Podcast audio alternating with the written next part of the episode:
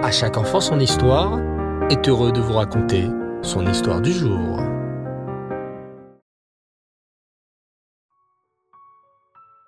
Bonsoir les enfants et Reftov, j'espère que vous allez bien. Baou Hashem. Ce soir, je suis très heureux de vous retrouver pour notre nouvel épisode autour de notre histoire juive. Un épisode bien connu en France qui s'appelle l'affaire Dreyfus. Alfred Dreyfus était un capitaine juif à l'armée française. Du jour au lendemain, il est injustement accusé de collaboration avec l'ennemi. Et, alors qu'il était complètement innocent, le capitaine Dreyfus est condamné au bagne sur l'île du diable. Faible, isolé, malade, le capitaine Dreyfus ne trouve du réconfort et de la force que dans les lettres que sa courageuse femme Lucie lui envoie. Pour beaucoup de Français, le capitaine Dreyfus est bel et bien coupable. La justice et l'armée française n'ont pas pu se tromper enfin.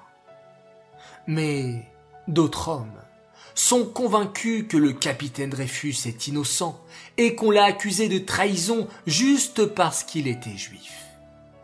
Parmi ces hommes, Mathieu, le frère du capitaine, va remuer ciel et terre pour dévoiler la vérité. Il sait que son frère n'a rien fait. Petit à petit, il réussit à convaincre d'autres personnes qu'il faut faire une révision du procès, c'est-à-dire qu'il faut recommencer le procès à zéro. Bien sûr, les méchants de l'armée française ne veulent pas qu'on révise le procès de Dreyfus. Si l'on refaisait le procès, on s'apercevrait tout de suite que Dreyfus est innocent et qu'il n'y a aucune preuve contre lui. Mais Hachem déjoue les plans des méchants. Un colonel, du nom de Picard, va intercepter une lettre d'espionnage. Cette lettre, qu'on appellera le petit bleu, ressemble comme deux gouttes d'eau au bordereau. Et cette lettre est destinée à un officier français, Esterhazy. C'est donc lui le coupable. C'est lui qui donne des informations aux Prussiens. C'est lui qui a trahi l'armée française et non le capitaine Dreyfus.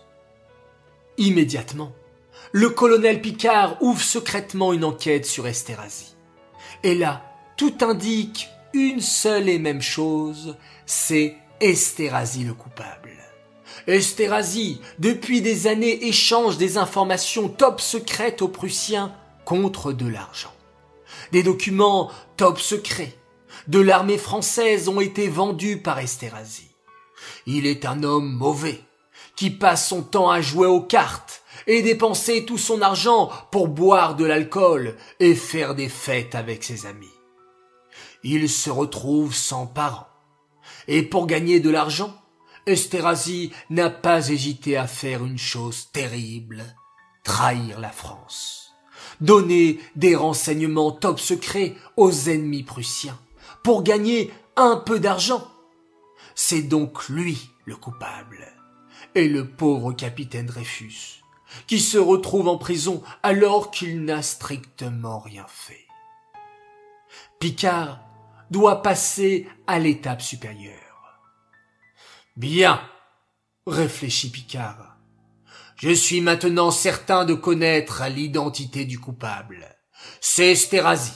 Je dois informer l'armée française et, en particulier, l'état-major. Hélas, les enfants, l'état-major refuse d'écouter Picard.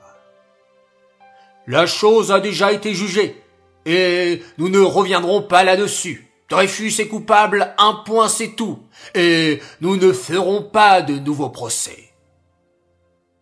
Picard commence à comprendre que quelque chose ne tourne pas rond. L'armée française ne veut pas admettre qu'elle a fait une erreur. Et ça, c'est quelque chose de grave, les enfants. On doit toujours assumer ce qu'on fait.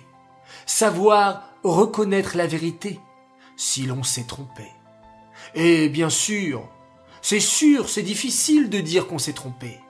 Mais cela montre qu'on est quelqu'un d'honnête et qu'on sait faire une véritable teshuva.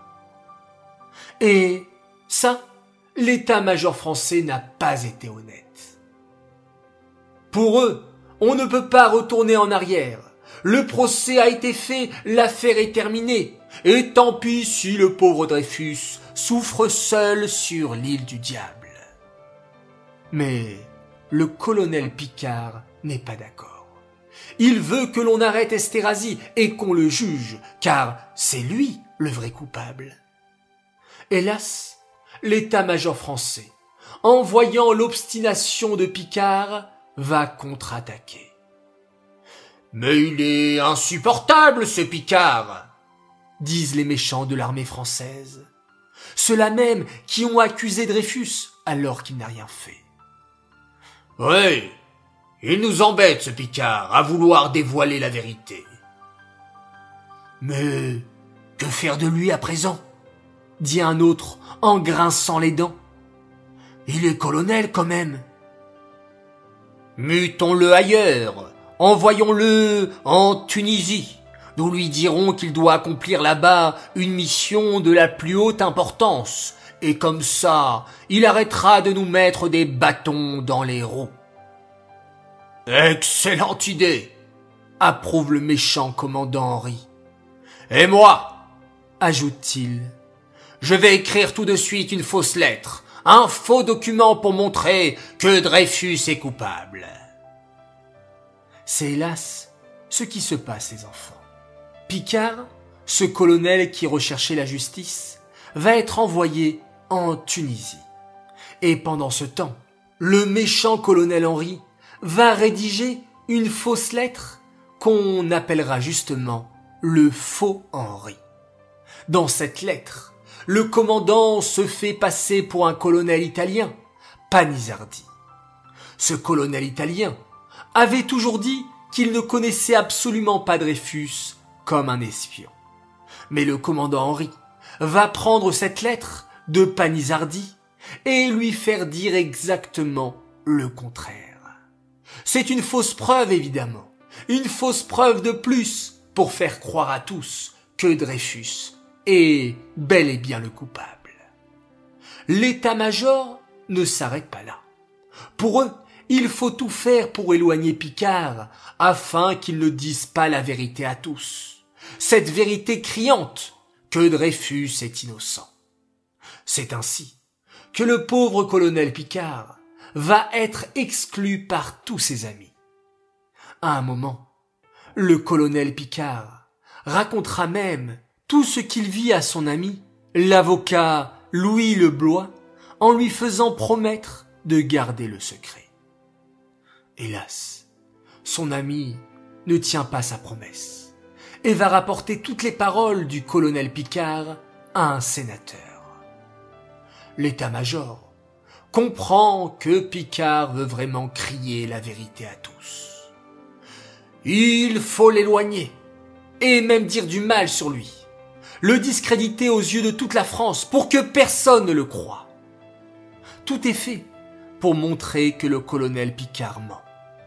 Mais, entre-temps, le frère du capitaine Dreyfus, Mathieu, apprend la vérité. Il apprend qu'Esterhazy est le vrai coupable Comment? Grâce au banquier d'Esterhazy. Ce banquier, Jacques de Castro, connaît très bien Esterhazy, puisqu'il est son banquier, et qui lui doit beaucoup d'argent. Ce banquier se confie à Mathieu. L'écriture du bordereau est exactement la même que celle de mon client Esterhazy.